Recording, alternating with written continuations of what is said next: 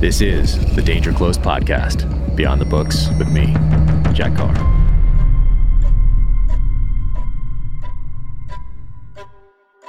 Welcome to the Danger Close podcast, an Ironclad original presented by Navy Federal Credit Union. My guest today is Patrick Bisher. Patrick overcame a debilitating hip disease in his youth to eventually pass BUD/S SEAL training and become a Navy SEAL. We deployed to Iraq together, and today Patrick runs the Grit Training Academy. He's also the author of two books No Surrender, Faith, Family, and Finding Your Way, and Warrior of God. Now, without further ado, Patrick Bisher. What's the, what was the path into the Navy? Let's dive in. I want to, you know, uh, I knew some things here and there. Like I remember us talking about the uh, medical stuff. Like you you had some crazy hip thing. I remember. I mean, this is I'm going back in the memory banks though, like 10, 10 years ish. Yeah. You know, over ten years now, uh, right around ten. And uh, so, yeah, what was that journey like for you into the SEAL teams?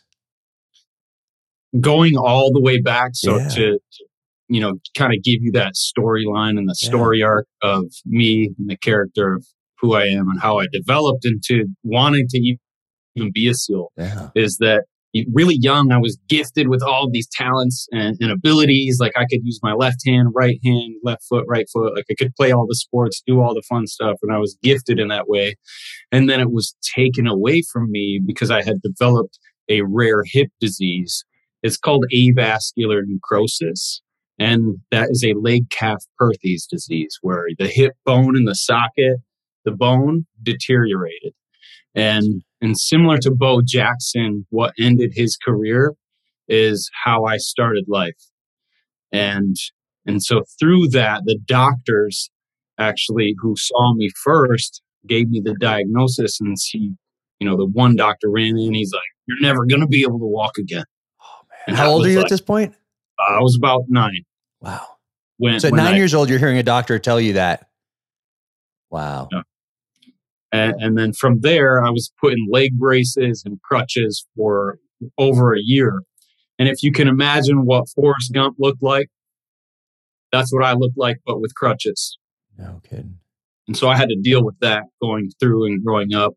And after a year of those leg braces and crutches, the doctor said, Hey, it didn't really work out the way that we anticipated or hoped. And because of that, you, you know, you, you won't be able to walk, or you can be in a wheelchair, or you can have experimental surgery. So I'm like, yes, wow. let's do that. You know, whatever I can do. And Dude, so you you that, like decided that they talked those options with you at that age, at age ten now. You're you're ten now uh-huh. after that, and they're, they're that's like on your shoulders. Like, hey, what do you want to do? Well, you know, you, you look at your parents and yeah. you're like, please, please don't, you know, put me in a wheelchair. Yeah.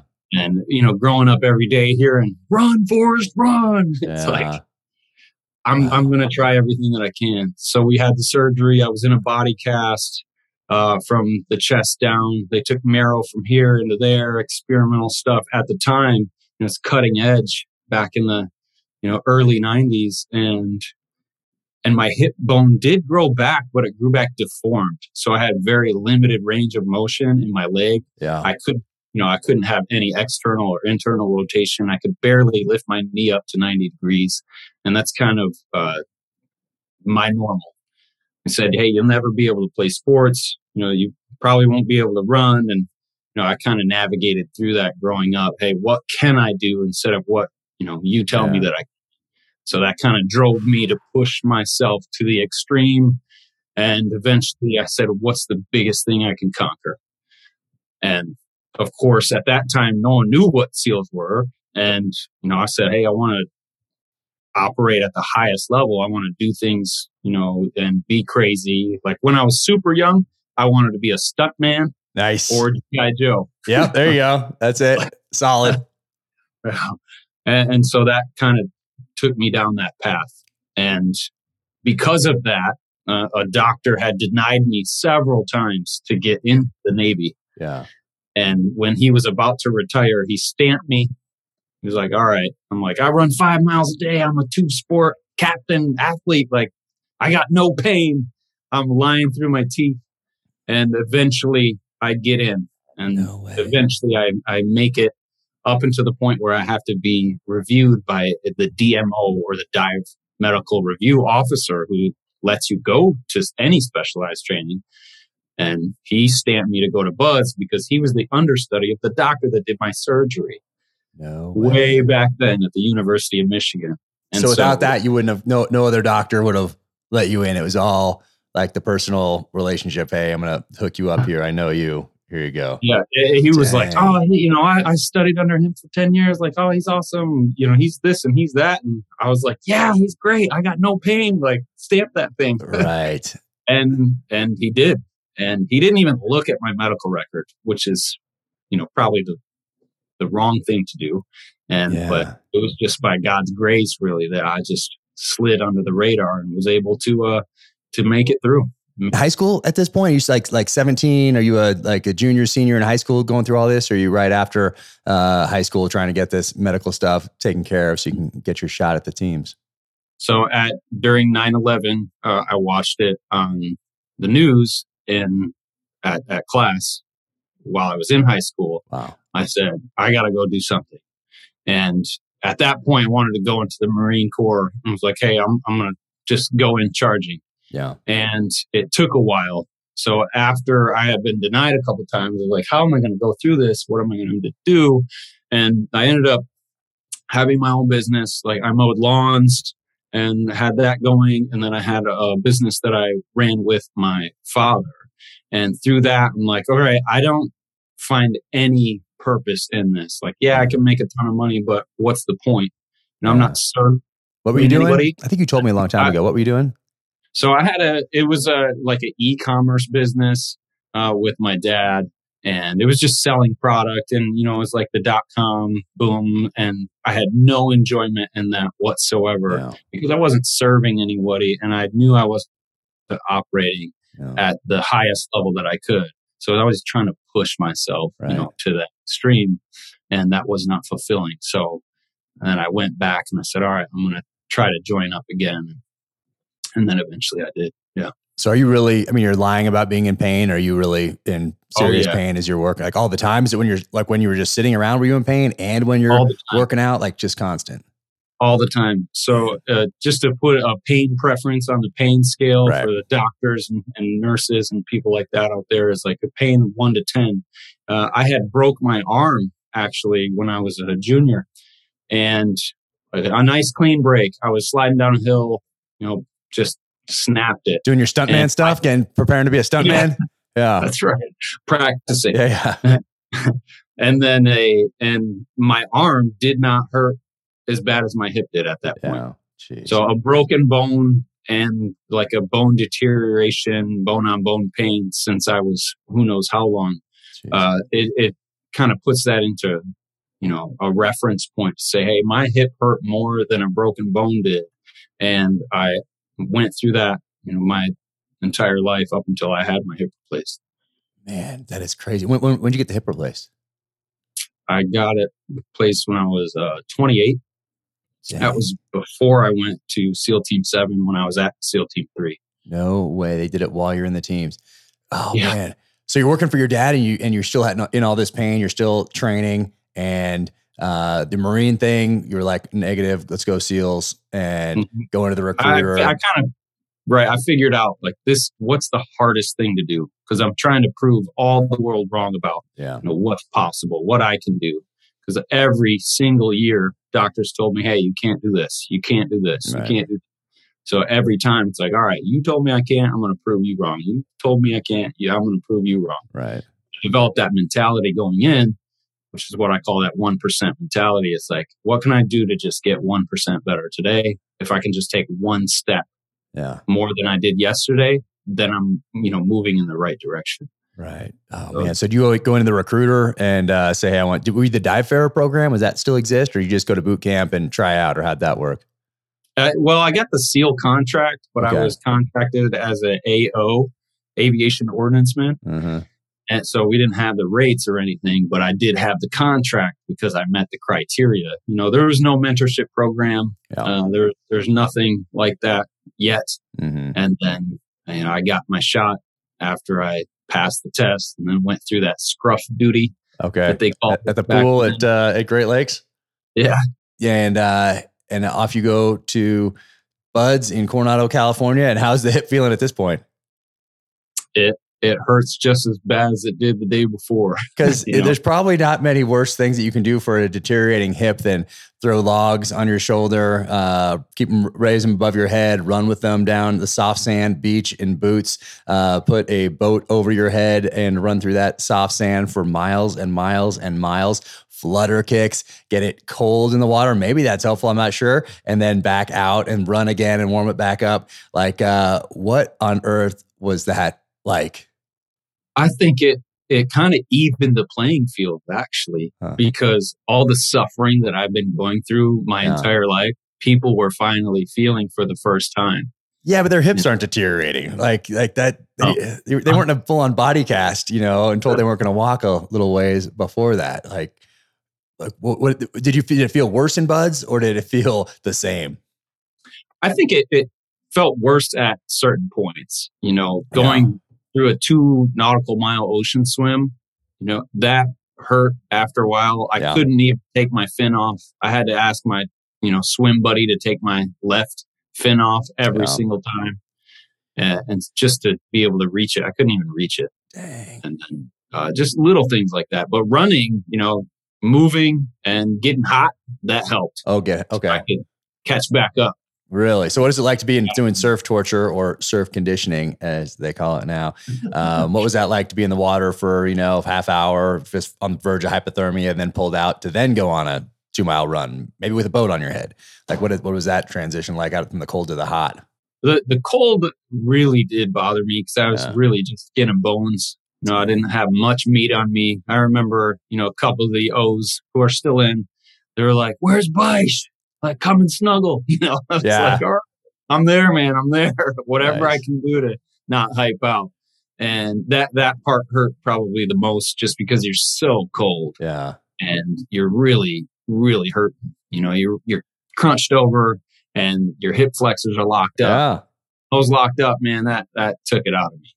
That's Definitely. insane. And then what is it like to go from that? Because in Hell Week, obviously you're doing you're, you're you're surf tortured, and then you're you're doing the boats, and then you're doing the logs, and then you're doing a swim, and then you're running the O course. Was the uh was the O course like doing any like the dirty name or like did anything hurt your hip to try to like we need to load up to jump to that next log or when you had to you know go through the weaver or whatever? What uh what on that obstacle course hurt that hurt, hurt your hip the most?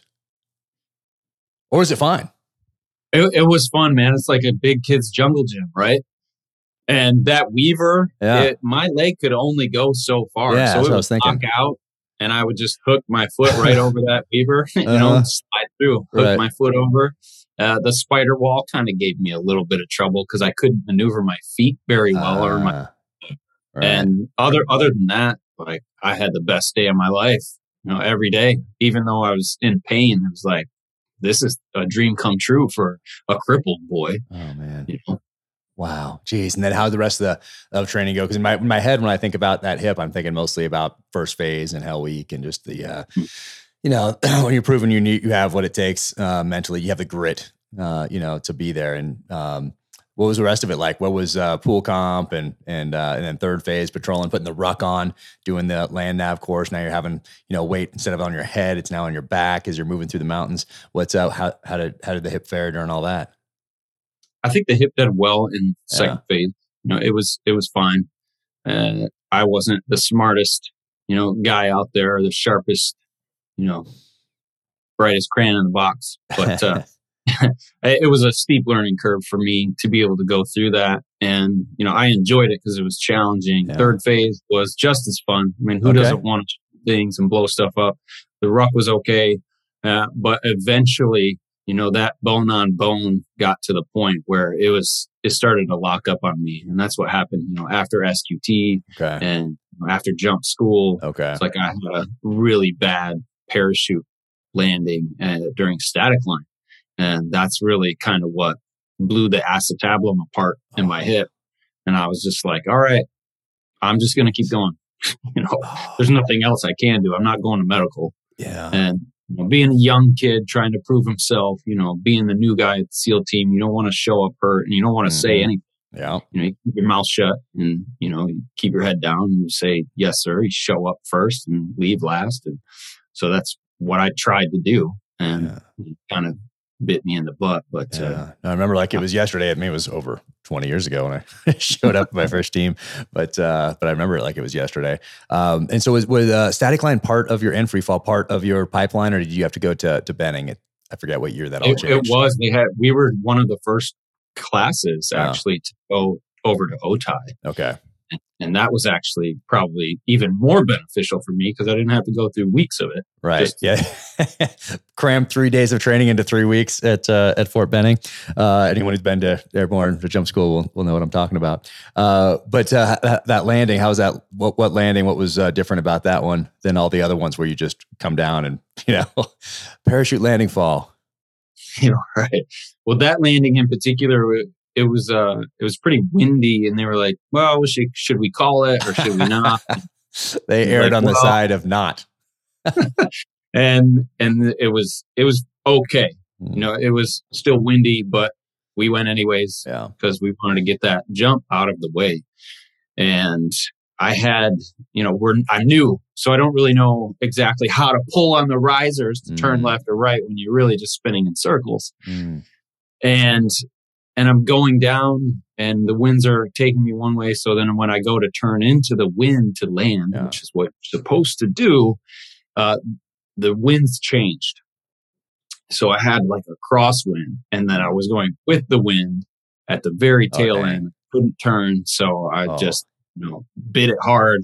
Yeah. And as soon as I land, my hip popped so loud, oh. you know, oh. sounded, you could hear it, you know, from 30 feet away. Oh. And and I, I hit so hard I cracked my Pro-Tec, and uh, the the woman in the you know four wheeler is like me. you know, I was like, I feel fine. I you know, feel throw fine. my thumb yeah. up. And uh, even though I saw the sky, saw the ground, saw the sky, I was like, all right, I gotta get oh. my bearings here and you know make sure I'm good. Man. And with, with that, I I was cleared, but you know I should have stopped but I didn't want to. You know, I wanted to keep going. Yeah, the cracked helmet should have been an indication that uh, maybe you should take a, a, breath for a sec, or at least you know maybe a minute. Uh, but then you go on, you do free fall also right there. You just keep going. Oh man, how was that? No bad landings there.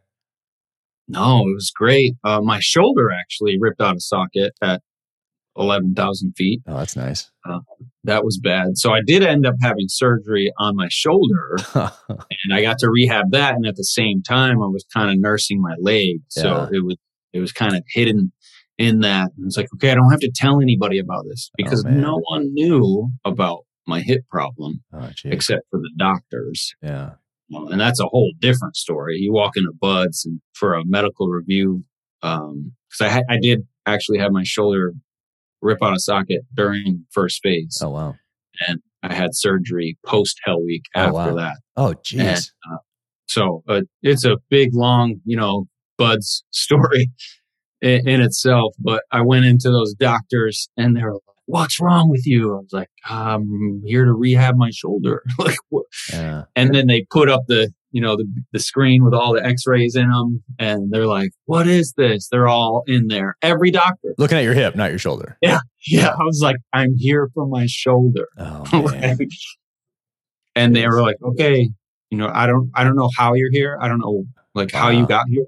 I don't know how you're walking. Wow. Let alone, you know, doing BUD/S. Yeah. I was like, can you please just rehab my shoulder? And they were like, yeah, but we're going to watch you.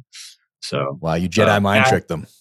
Yeah, it's like mm-hmm. there's nothing. I'm here, here for my shoulder. Mm-hmm. yeah. No way, that is crazy. So when you get to your team, you jump, you jump school, and and then uh, do, you, do you have to do language? You go right to your team. I forget when they added the language. I uh, went went to the team. Oh. I was actually team three or on team three. Yeah, I went to, I went to SEAL Team Three, and um, a couple guys are still in there, but um, yeah, I went to three and started training, and immediately you know, during the workup, I just, I, my hip locked up on me and I couldn't, I could not move yeah. anymore.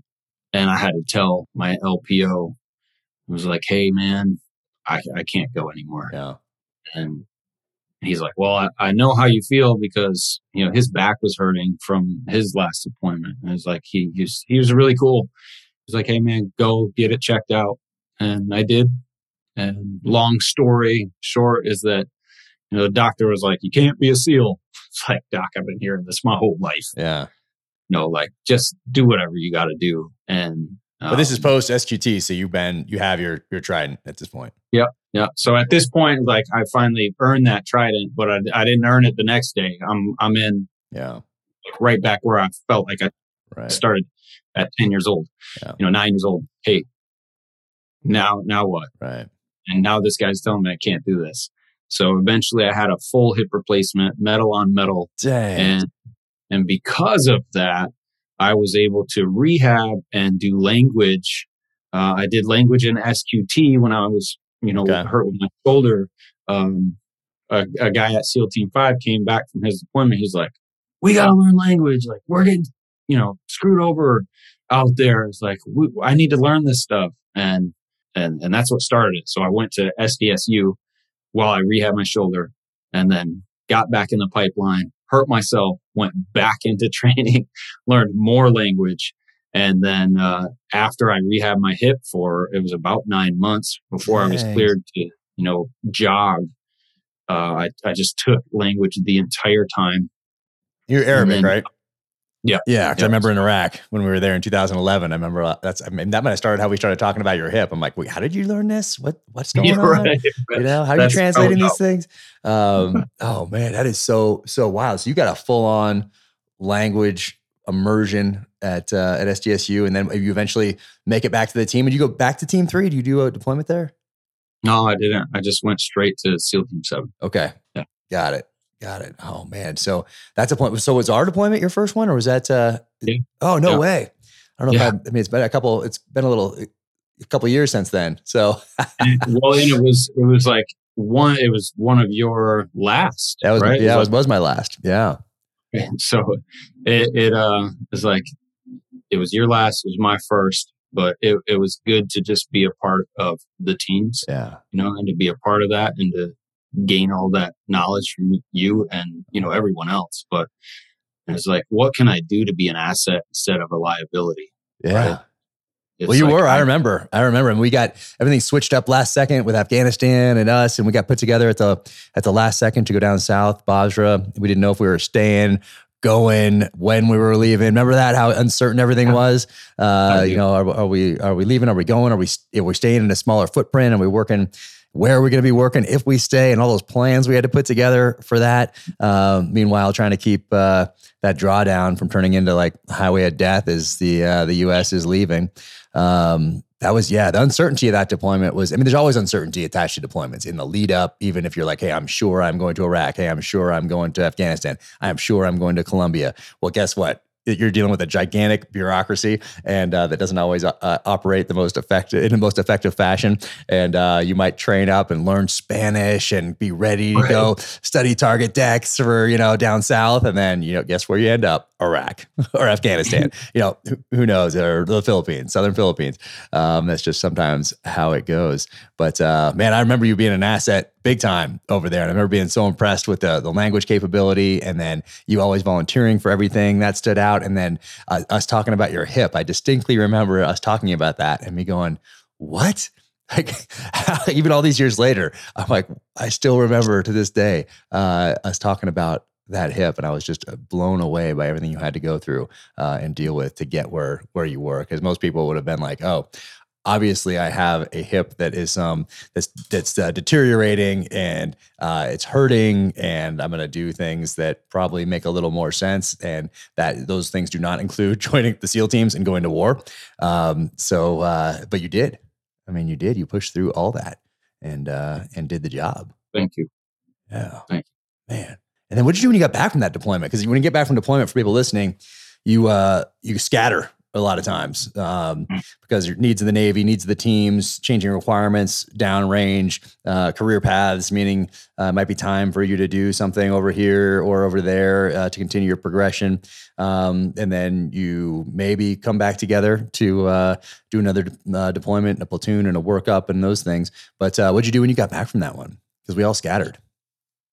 So I initially was going to stay uh, with the platoon. I actually went right into another school uh, immediately after that, life saving force. Uh, well, ROCO Rescue is hmm. what it was labeled uh, down in Louisiana.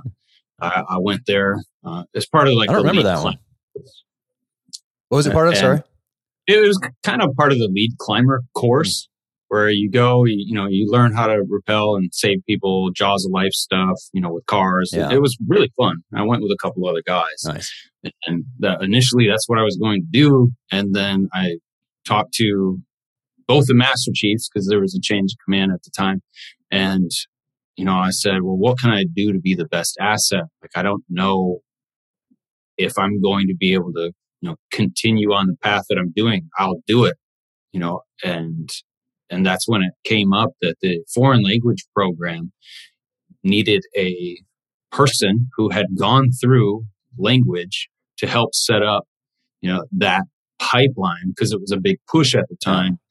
So uh, the command at ATC, which is Advanced Training Command yeah. on the West Coast, they asked me along with um, the the lead civilian in charge of that program. Right asked if I would come in and do a scenario based learning platform to go alongside with their curriculum. Right. So I was able to do that with the teachers and with Johnny Walker. Yeah, yeah.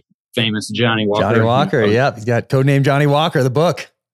Yeah. Yeah, we, we spent some time yeah. together downrange, uh, Iraq and a couple of different deployments in Iraq with him. Yeah and he stayed there a long time yeah. and he was a good friend and we were able to do a scenario based training pipeline within the foreign language program so we put together six different scenarios that you would learn while learning the foreign language. Oh my gosh, I would love to see those. Just knowing Johnny Walker and having spent time with him in some, I don't know if I've ever talked about one of them, but one crazy scenario in in Mosul in 2005 maybe. Um, but I can only imagine I would love to actually know the different ideas that you guys kicked around before you got to the ones that were eventually approved, uh, because I could I can only imagine how insane some of those were, especially with Johnny Walker in the room, not thinking that there's anything insane about them because of his, right. of his background. Like, right. I would love to have been a fly on that wall, but that's that's incredible. So you came up with 6 mm-hmm. Yeah, yeah, it's kind of like a key leader engagement. Yep or direct action, you know, something that makes sense that you're going to utilize when you get to the team. So even as a new guy, you kind of have an understanding of what you're going to be asked if you use your foreign language yeah. and how that can be an asset to what, you know, the mission is. Right. So it's like, how can I create that? And I was able to do that. And that's really where I kind of you know, developed an understanding of what a curriculum looks like. Okay. You know, being being in a buds instructor and then you know working at atc and doing that curriculum yeah. i was oh, okay I, I can still be an asset to the teams got it oh man how long were you there i was there for about three years oh wow okay and you keep uh, work on your language at the same time I did. I mean, I stepped into all of the classes. I learned Farsi, Urdu, Pashto, Chinese, you know, Jeez. like Korean. I, I learned all these languages a little bit. Yeah. But every time I'd walk into the Arabic classroom, you know, you, there's different dialects yeah. that people would learn from from the teachers, and I was able to go in there and and help out a lot more. Right. Oh man, the language thing's so interesting because the aptitude for it, you know, we do have that aptitude test, and I guess you know if you score highly on it, you're you know you have some options, and maybe it works at that level. But if you're at like that just barely aptitude for something, that's a rough road, you know, uh, especially when you're ready to dive into your first platoon and go kick indoors and you know do the do the job. Um, that's rough, especially if you just barely make that threshold on the aptitude test. Like you know, you're right there. They sent me to to DLI for French years ago because they thought I was going to go to North Africa, West Africa for something, and uh, and so I went there and I, I graduated with uh, I forget what it was, but higher than what they they expected. So um, oh, nice. a little struggle at first because I had Spanish growing up and uh, the Spanish and French kind of mixed for a while, and then the French totally took over. Uh, Spanish went completely by the wayside, um, and that was right near the end of that course. and then I ended up going to, uh, I, I did end up going to West Africa, but I had an interpreter the whole time. So I, I, I, relied on that subject matter expert uh, who was local. Um, and uh, so I didn't really ever have to use it. And then uh, it was just recently I went back, went down to Argentina and the Spanish came back. It was crazy. Nice. Yeah, it was so wild. I mean, I hadn't touched it in so long and I'd forgotten it and replaced it with French in my mind anyway. That's what I'm thinking. Mm-hmm. Um, but it came back. Like it was crazy, like almost immediately. And there was no like French kind of, you know, maybe there was a tiny bit, but not much. Um, so it's just interesting how those you in a different place and uh, totally immersed with people of that other that are using that other language, and then it just kind of pops back, which is odd. Like I couldn't tell you, I probably couldn't tell you a phrase of Spanish or French right now, but in Argentina a couple months ago, it was like boom, it was there. So I'm mm-hmm. curious if it would be that way with uh, with French if I went back to North Africa, West Africa, or went to France, or you know, those things. But um, gosh, I wish growing up in this country that we uh, learned we had another language or two languages or three languages, and we tried to do it with our kids. And yeah, we're not successful because I just know that value. If you have that other language, um, no matter what you do in life, whether you go into you know business, you know we go into finance, whether you, whatever you're doing, um, it's just so useful. In medicine, whatever you have that one other language, it gives you so many other options. Um, ah, man, now you made That's me think about that. You made me think of my failures as a parent right now. I'm feeling horrible. Golly.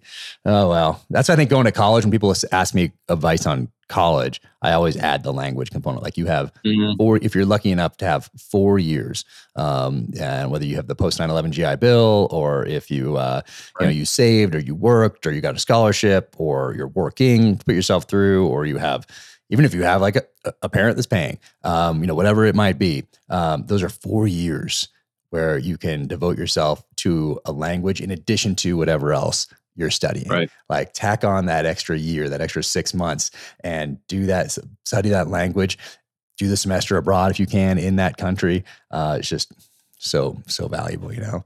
But uh, man, that's wild. So you did that for three years. I did. And then, and I then what'd you do? And then I transitioned out and went, uh, was asked to be the SEAL mentor oh, nice. for the mentorship program. So not only was I at the tail end of the pipeline, I was asked to go to the very beginning. Wow.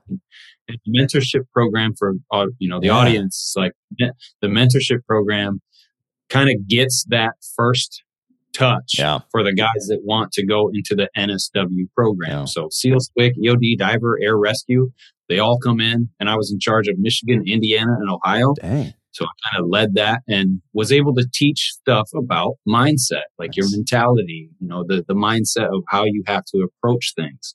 And doing that at the same time, I started to do leadership development and mentoring and coaching with other um, I would say businesses yeah. and sports teams. And I was able to do that and then created a curriculum and did that. I did the SEAL mentor role for almost six years. Oh, wow. And, and through that, I was rated the number one mentor uh, in the US. Of course, expect nothing less. That's awesome. As trying my best to create quality over quantity mm-hmm. and you know, it, it's like, hey, you don't really, you don't really get success by numbers. Mm-hmm. I mean, we do as far as far as the Navy, mm-hmm. you know, the needs of the Navy. But I really wanted to pour into the individual and really see what I could produce. And you know, it's a it's a blessing. It's an honor. I was like, go to work humbly every day, yeah. just to see these kids hungry, yeah. you know, dedicated, wanting to serve their country, at the highest level. So it's like I got to give give everything that I can to them. In turn, they gave everything you know for this country. Yeah. Oh man, and how's your hip feeling at this point? How's it? uh How's it feeling over these six years that you're doing the mentorship? So it's uh I was able to run. I can run. I can swim. You know, I teach in the combat side stroke three days a week or or more, and going on soft sand runs, things like that. It it takes a toll. But as far as like the actual hip, it's fine because I don't even have a real one. you know, Got it. Eh, yeah. Full metal on metal. I, I, have my limitations. You know, I can't lift heavy, but I can still work out And it's like the old man workouts. Hey. I'm not quite in the geriatric swimming pool. Yeah, yeah. Water, right. But you know, I'll get there. Yeah. Oh man, that's so wild. And then uh, at some point, you start the you start this leadership company. You start Grit. You write a book. Like, how does all that come about? So I I started telling people my testimony. Yeah. You know, walking them through the testimony as I'm talking about resilience mm. within you know companies and they want to know how to respond instead of react to your scenarios you know how do you overcome a victim's mentality and become a victor in your life?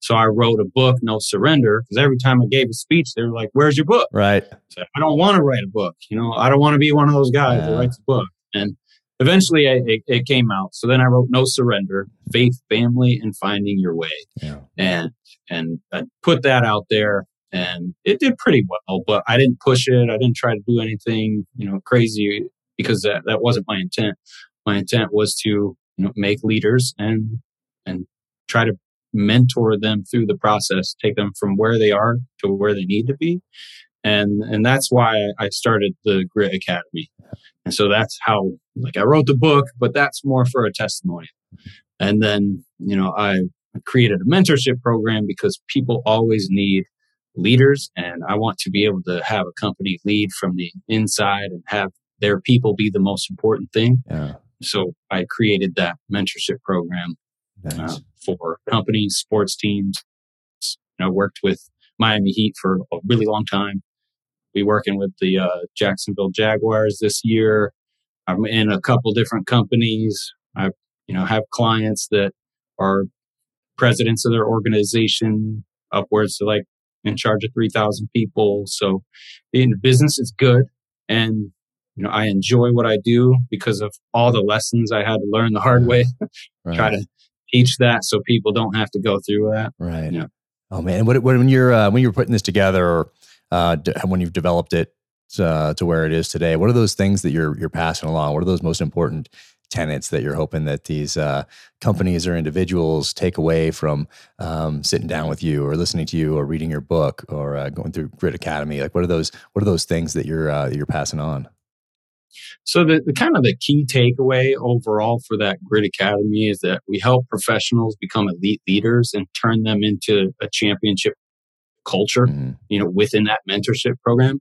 And it affects everything from the bottom line, you know, to the organization's focus and what I try to do is turn negatives into positives and victims into victors and the weak minded into warriors. Mm. And how I do that, like the method or the approach, you know, principles are few and far between. It's like methods are many, principles are few, methods always change, principles never do. And so I base it on the principles that we learned in the SEAL teams, you know, that I learned from the Bible and how I can put that into something that is tangible. And I use grit and grit is growth. You know, and sometimes you need to fail in order to grow. So it's necessary you know, to fail in order to grow. And that's a foundational pillar within the Grit Academy. And then R is for resilience. And that's response over reaction. It's like, I know that I have an emotional reaction sometimes because of the way that I feel, but how can I choose to respond and take them yeah. through that process? And then I is for integrity and keeping yourself honest and having integrity of self will keep you and uh, help you understand the greatest realization of who you are. Because if you're not honest with yourself, you can't be trusted. And I've taken a lot of that personally because I was so prideful in life that I was destroyed. And, you know, I was puffed up with pride and pride comes before the fall. And I fell really hard, you know, as, as a SEAL, I had to learn that hard way. And, and the last pillar of that would be time for that grit acronym. And, it, you know, good things take time, great things take even longer. Mm-hmm. And so understanding that it's like, hey, here's the foundation. And now we'll go through your mindset and create the warrior that we need to be. So it's about, you know, introspective, understanding who you are, understanding how people see you, and then being the leader that you need to be then would be applied. And what I teach a leadership course of elite teams and servant leadership and what I call manifold leadership. And I did all that. Um, as kind of the course curriculum yeah. that I take people and walk people through. Right. Yeah, I love you call it and, grit because grit's that is that intangible kind of that you're looking through at not not just in BUD/S but in any crucible, you know. And it's like you can't te- use test with it, a bubble sheet or sit down with a psychologist. So you just you just never know until you are tested. Um, mm-hmm. That's just a part of it, which is why I think these different crucibles were such an important part of most societies from the beginning of time up until today. And we've we've lost it a bit, but there's still that that calling, you know, inside you can you can feel it. Um, it's just a natural thing to want to do to test yourself somewhere between age like 16 and 20. Um, you know, that's why you know so many people are drawn towards Marine boot camp or towards BUD/S or Army Special Forces Q course or or whatever it is. Right. It's that something there's something inside us that wants to be tested around that time um, because then, well, okay, now you've been put through some sort of a crucible and you have a shared experience with others in your society as you move forward and are accepted into that society and tribe. Um, but we kind of kind of lost that unless you actively seek it today. Because a lot of people I think feel it and then don't take the next step because it's such a natural thing to feel, but they're like they just don't take that next step. And you know, the military is kind of the the thing that is the most identifiable and the most accessible to a lot of people. Um, but it can be anything. It can be anything. It's like, hey, you want to climb you know, sir, climb a, a, mountain, or you want to do this, you want to test yourself somewhere, do a descent on a river, whatever, whatever it might be. But there's something that that inside us, I think that uh, is just calls to be tested around that that time frame. But um, and uh, and so you have grit, and what was the other the other thing you said that you've uh, that, that you that you teach as well, the manifold leadership. Oh, so it's just my leadership course. I, I, teach it in segments, and one is elite team. So it's like the top 10 rules of yeah. elite team and how that applies to you as a team member. And then the other one is servant leadership and manifold leadership. And to really understand how to lead and the best way to lead is as a servant. And yeah. so I, I did a lot of studying over the course of, you know, time here, as you know, that not just in Arabic, but in schooling, you know, and I got my doctorate in ministry and Christian leadership and so how do I apply that to life? Well, I blended both, you know, the lessons learned from the SEAL teams and what I learned from, you know, getting that specific degree and meshing them together to really create something unique yeah. and what I believe is needed because a lot of people want to lead and right. lead from the front, which is great. But in order to do that, you have to lead with a servant's heart. And I think we forget about that sometimes. Yeah, no kidding man, over all these years then that you've been been doing this, um, what have you taken from some of the people that you've uh, sat down with and talked to, mentored along, some of the organizations that you've been involved with? What have you taken from them personally and professionally?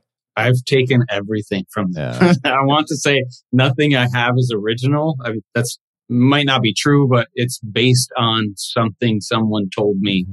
or what I've learned or read, you know, in books. It's like, how can I apply this?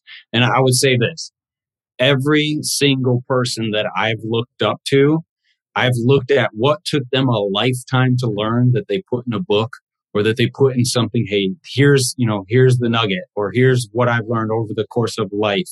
And it took them their whole life. Yeah. I try to condense that into one class, you know, one teachable moment. Mm-hmm. So every time that we teach or that we learn or that we grow into who we're supposed to become, we're learning the life lessons from you know, whoever. And it took them 85, 100 years oh. to really get to this point. And I crammed it all into one thing. Yeah. Oh man, that is wild. And what's going then what's ahead for you? What do you uh down the line continue to do this and and uh what's uh what's the next five, ten years look like for you? I have a few things that I want to do, but right now uh, I have a new book out. It's called Warrior of God. And that's really a message to the leaders in the church to step up against this kind of liberal world view and to really take charge and take back the country, yeah. you know, for what we grew up, it, you know, what, how we grew up and, and what we thought the country was. We really need to get back to that. Yeah. And it's not just Democrat, Republican, you know, and it's not, it's not this or that. It's two wings of the same bird you know, and how do we best approach that? And how do we equip ourselves with the full armor of God? And how do we walk forward in life being victorious? You know, not just laying over, not just being a wimp, not just, you know, getting taken over by these uh, worldviews and these mindsets of you know these specific people groups and so that's my mission on one side and on the other i continue to press forward and to do leadership at the highest level as far as uh, you know who will take me on as client who i'll take on as a client and I'll just continue to do that with the Grit Academy and we'll continue to push forward. And my goal is to, you know, interject a, a certified mentor into every company that we're a part of and you know take over the world. There you go. There you go. Oh man. So my last book uh, before this was one that just came out in may uh, the devil's hand i really put myself in the enemy's shoes. And i uh, first i started with uh, hey what did they learn by watching us in iraq and afghanistan for the last you know 20 years? Um, yeah. and what, what lessons have they applied then to future battle plans? And as i'm researching that uh, well covid hits. And i'm like okay well I'm in the enemy's shoes. What are they learning from our response to COVID? And then a summer of civil unrest hits. Uh, it's 2020. And um, okay, what are they learning from that? They're not just you know casually watching and moving on to something else. They're drawing lessons and applying those lessons. And then we have a very contentious election cycle, political season. Once again, the enemy is drawing conclusions. They're drawing lessons, and they're applying those lessons to battle plans. And uh, I was like, man, this is a little depressing. I mean, I got to move this novel forward here, but if I was the enemy, I might not do anything right now. I might just watch because we're doing a pretty good job of tearing ourselves apart from the inside all on our own. Um, you know, you can nudge it a little bit here and there. And if I was the enemy, that's what I would be looking at. You know, how do you exacerbate some of these differences and how do you take advantage of uh, identity politics? How do you look at our political situation and see, uh, oh, people want to solidify bases. They're speaking to bases for their device. Who, who what is the, the division? Who does it help? Oh, well, it helps politicians. Uh, who does it help? Well, it helps these tech companies. Okay. Well, how do we use those same platforms and freedoms to continue to exacerbate these, uh, these differences um, and keep us focused on fighting ourselves? So as an author, I had to think, okay, well, I can't obviously just let the novel sit there and have nothing happen. I got to move it forward. So I, I got to get creative with how I moved it forward. I love how, how I, but I, what I came to as far as that, that goes. But in real life, I mean, it's, it's hard to, to, to think about what I would do uh, as the enemy because I probably wouldn't do much. I would just continue to watch right now and give a little push here or there. Um, uh, cause it's a, it's a tough time, but what saying all that, what, uh, what gives you hope for the future. When you sit down at the end of the day and you take a breath um, and you're looking at this next next uh, generation or generations to come in this country what uh, do you have any hope for that? And if so uh, what, what gives you that hope? I would say that you know well first of all my hope is found in jesus. Like i know where i'm going and that's an eternal understanding. And i have an eternal kingdom mindset like moving forward it i know where i'm going and i think that gives me joy that gives me peace and hope and understanding and besides that that's personally i think collectively as we understand what just happened in last last political cycle and what the enemy is doing and what we're doing as a country and what other countries are doing i can see that the younger generation yeah, they may be labeled millennials and, you know, they, they're needy and, you know, they want a 80,000 K salary and four days off and whatever, like the jokes and the puns are, they're smart and they're learning from us. And if they can take the, the principles that we've learned along the way and apply them to, to what they do, you know, they work smarter, not harder. And as far as like the the last best generation, you know, the hardest generation and, and those folks who are pretty much gone, we need to take those lessons and then pour them into the next group. So I I find hope in continuing to serve those people and those leaders yeah. to get them and to propel them to a place that I could never go. And so that's my goal. That's my job. That's my priority. And that's my purpose in life to help them, you know, really catapult them to say, Hey, here's everything that we have, everything that we know, everything that we learned. And let me push you forward. So you don't talk about global warming. So you don't talk about these things, but you do something about it and you take action.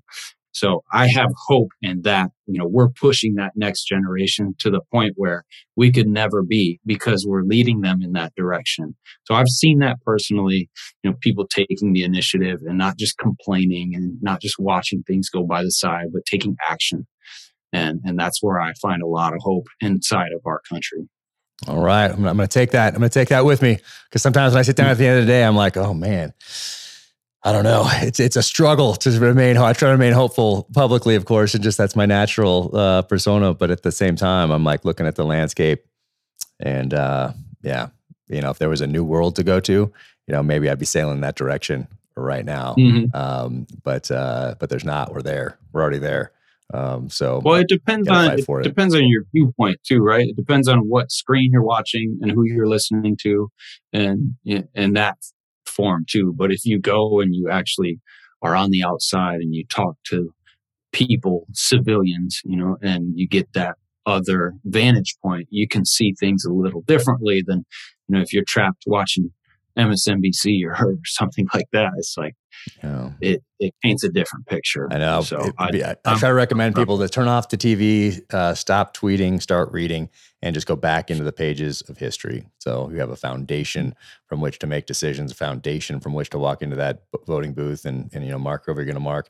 Um, but uh, but I think that's what we owe it to this these next generations is to put in that requisite time, energy, and effort, not just retweet something from somebody who also did not put in the requisite time, energy, and effort into studying an issue, um, but is outraged about it anyway, um, and just because of a you know a following or, or or an ideology or whatever it might be. But really taking a breath and thinking, okay, instead of just being outraged right now, why don't I go back into the pages of history, do a little reading, um, educate myself, and then develop this foundation from which to make good decisions going forward and maybe apply some of the lessons of previous generations forward as wisdom. That's what we owe the next generation. And social media obviously does not play into that, does not encourage uh, thoughtful discourse, nor does it encourage uh, you putting the phone down and picking up that book and spending hours because it's it's work. You have to put in the effort, um, and it doesn't come easy. You're not just on the receiving end uh, of a of a tweet or a, a meme or uh, some sort of a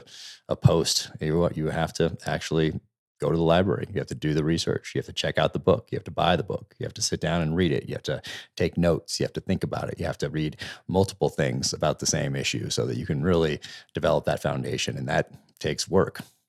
So, um, yeah. yeah, and that's tough. I, I think on that point is that we know history repeats itself. And you can see the same things happening that happened thousands of years ago. And to really understand that, I like the, the book Ecclesiastes. And that's like, there's nothing new under the sun. History repeats itself and there's a time and season for everything. So if we know what time we're in, if we can discern that and really understand, not just put ourselves in the shoes a thousand years ago, but understand the cycles that we're in, you can understand where you're at right now and then apply the lessons learned, the same lessons that you should know because you're studied up. You should know because you read that book. You know, you should know because you read 1984. it's like, I know what's happening because I discern the times. And I think the more people read, you know, the more people get in depth with that, they stop tweeting and retweeting and emotionally attach yourself to something that, you know, doesn't matter, then they can make a difference. Yeah. And, and that's encouraging because I've seen a lot of people take that change. Nice. That I like to hear that. I like to hear that. That is awesome. And I think uh, Mark Twain, I think he's credited with saying it anyway, and I, I might be, be wrong, but um, uh, I don't know if history repeats itself, but it certainly rhymes. I think that's, uh, mm. I think you did say that. But man, thank you for spending this time. I am, it was so awesome to catch up with you and to, and to see you and uh, to see you doing so well and passing on these lessons and being a positive influence on everyone around you. Um, that's so important today because it's so easy to do the opposite. It's uh, and that's why you know who you who you follow, who you read uh, are important today, especially for uh, you know younger generation coming up. So um, you get to decide. You know, you get to decide if you're going to add value to somebody's life and uh, you know encourage them in a in a positive direction, or if you're going to do the opposite. And uh, you know you're you're doing uh, you're doing the former, and uh, I just love to see it out there, and I love to see what you're doing and making this impact. So, man, thank you, and and man, it was an honor to go down range with you. Yes, sir. Thank you for continuing to lead. It was an honor. I'm humbled just to be a guest on the show oh, and keep pushing forward. Awesome. I'll keep following. Oh, thanks, brother. Thank you to our presenting sponsor, Navy Federal Credit Union. I have been a member since 1996. There's my original card right there. Uh, I got that at Dam Neck, Virginia, when I was at Intelligence Specialist A School at the Navy and Marine Corps Intelligence Training Center uh, on Dam Neck, Virginia, right before I went to BUD/S. So it was boot camp, ISA school, BUD/S, and then off to the races in the SEAL team. But the entire time, to include through today, I have been a member of Navy Federal Credit Union. And now they're sponsoring this podcast, which is amazing. Crazy how things come full circle like that. Becoming a member at Navy Federal Credit Union lets you experience more from everyday commutes to your next big vacation. The flagship credit card earns you three times the points on travel, so you can get rewarded for wherever you're headed next. Plus, this premium travel card has a low annual fee of $49 and two times the points on all purchases outside of travel, which means the rewards don't have to end even when the vacation does. Speaking of rewards, you can get a Navy Federal auto loan and reward yourself with a new car. Applying is easy.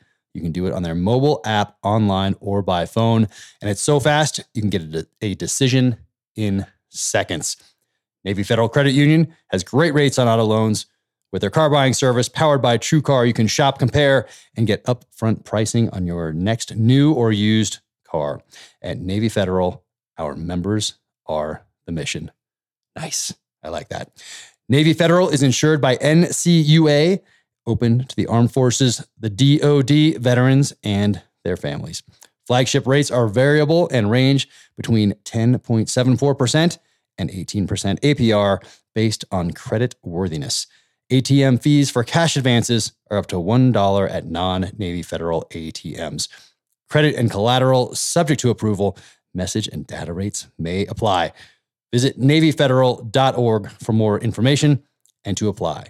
That's NavyFederal.org. I want to thank my friends at Black Rifle Coffee for sponsoring the Danger Close podcast. I've been a huge fan for the longest time. Drink Black Rifle Coffee every day. And if you keep your eyes peeled, you will notice that perhaps Chris Pratt is wearing a Black Rifle Coffee t shirt, not unsimilar to this one in the Amazon series adaptation of the terminal list. Now you can go to blackriflecoffee.com slash dangerclose and use code danger close 20 at checkout for 20% off your purchase and your first coffee club order. Black Rifle Coffee, America's coffee. Keep crushing. Today's gear segment is sponsored by Zero Foxtrot. Zero Foxtrot provides unique products that reflect the old school vintage military lifestyle. I've actually been following these guys for a while. Love what they're doing. Have a bunch of other shirts and coffee mugs downstairs from uh, uh, from the last few years. Just love it when guys get out and absolutely crush it. Zero Foxtrot is veteran founded and is a proud supporter of our nation's defenders, veterans, and first responders. Actually wearing this shirt. Look at that Canoe Club USA. What does that mean? I think you're going to have to look it up in your web browser, the Google machine. Canoe Club USA, awesome shirts out there. They have limited edition ones that drop every now and again that are super cool. So definitely go to zerofoxtrot.com. And right now, we have an exclusive code for listeners of Danger Close. Use code JC at checkout for 20% off your order. Very cool. Remember, you can gear up with Zero Foxtrot and use code JC at checkout for 20% off your order. Just go to zerofoxtrot.com slash JC and remember to use code JC for 20% off at checkout or just click the link in the description. Once again, that offer code is JC. Gear up with Zero Foxtrot and use code JC for 20% off. Awesome definitely do that and check out all they have going on. Follow them on the social channels. They have some great things out there. They do some history posts every now and again that are really cool and very well thought out. Definitely check out zerofoxtrot.com for all the stuff. They have Zippo lighters in there. They have these mugs right here. What does that say? Drink coffee, stack bodies, stay zero. Love this. And then this one right here. This is cool. This might be a limited edition one. I'm not sure. Um, but for St. Patrick's Day, lack fear, not beer. Look at that. Boom. Love it. Awesome. So that's what they look like right there. Zero Foxtrot. Get a little of that action right there. That's a sticker. But uh, check out their t-shirts, mugs, right here. Whiskey glasses. These are some of my favorites right there. Look at that. Oh, yeah. Solid. So check them out for sure. ZeroFoxtrot.com slash JC for 20% off. Welcome to the gear highlight portion of the Danger Close podcast. All right. I'm going to start with a blade. All right. Greg Westgate, man, thank you so much. Uh, you've been a long time supporter. I'm so fired up. You're finding this passion of knife making right here. So check these out. Boom. West of the gate. And actually, it is west of the underscore gate on Instagram right there. And uh, yeah, check out what uh, what Greg has going on. These blades are solid right here. Thank you so much for sending. And then got this one as well. Look at that. Oh yeah. Here they are together. Nice, man. Thank you so much. And thank you for the thoughtful note. Sincerely appreciate that as well. And then the story that you sent along The Knife Maker, Book One, The Boy and the Blade, Greg Westgate. And this is good. Keep going, both with the blades and with the writing. So thank you. Uh, look at this right here. All right. Uh, Stand Strong Art of course, you can spell it standstrongart.com and uh, check these out. Artwork, you see that right there. These patches, these are these are pretty. Look at this one. Oh yeah. So standstrongart.com. Follow him on Instagram as well. Check out what he has going on. These things are pretty sick. So awesome, awesome, awesome. I have quite the quite the collection. Um, next thing reading. On this Blast podcast, talked a lot about the importance of reading and about uh, stop tweeting and start reading. Uh, something I came up with when I was just in the hot seat on Tucker Carlson a while back. Um, but man, it's just so easy to retweet something these days that uh, that you haven't done the research into, and probably neither is the person that uh, that sent that initial tweet. Um, but just the importance of reading. So this is historical fiction right here, and this is Once an Eagle by Anton Meyer. If you've heard me, uh, if you followed me on um, my blogs, on the website officialjackcarr.com, you know I've talked about this a few times in a lot of interviews. I gifted this to Chris Pratt uh, when he started researching the role of James Reese for the Terminal List series on Amazon Amazon Prime, and it's a book that I used to gift uh, guys in the SEAL teams as they were starting out their time in uniform. And what I would do is include a letter in the front that uh, described why I was giving them this book, and then at the end, there's another one. And in the back, that was sealed. And so I had to read this entire book. And as you can tell, it is a commitment. But if you need to use it as a, uh, you know, um, you can hit somebody over the head with this thing or use it as a doorstop. It's pretty solid. But really, the uh, the lesson of the book is to see to your character and your reputation will take care of itself. It's historical fiction, follows two guys from before World War One up to Vietnam. And uh, one of these guys is a staff officer, and one of the guys is enlisted, gets a battlefield commission in World War One, and uh, and he's just one step behind this political officer that's moving his way up through the ranks. Um, but uh, highly recommend this. One of my top five books of all time. It is in the number one position, and uh, anybody that is in junior high might be uh, a little early, but uh, depending on the reading level, but for sure high school, for sure college, uh, for sure somebody starting off in the profession of arms in our military. Um, this book right here, read it, put down the phone, and spend some time in these pages, um, you'll be served well. Thank you for tuning in to the Danger Close podcast, an Ironclad original presented by Navy Federal Credit Union. To find out more about Patrick Bisher, go to patrickbisher.com, and that's P A T R I C K B I S H E R com. Be sure to watch his interview on Fox News, which is right there on the homepage, and uh, check out what he has going on with Grit Academy. Check out his books. Follow him on Instagram at Patrick Bisher, P A T R I C K B I S H E R. If you like this conversation, be sure to leave a five star rating and review wherever you get your podcasts. You can follow me at Jack Carr USA on the social channels. You can go to officialjackcarr.com. That is the website. You can sign up for the newsletter there. And jackcarrusa.com is the merch. Take care out there. Stay safe. Be strong. Keep fighting.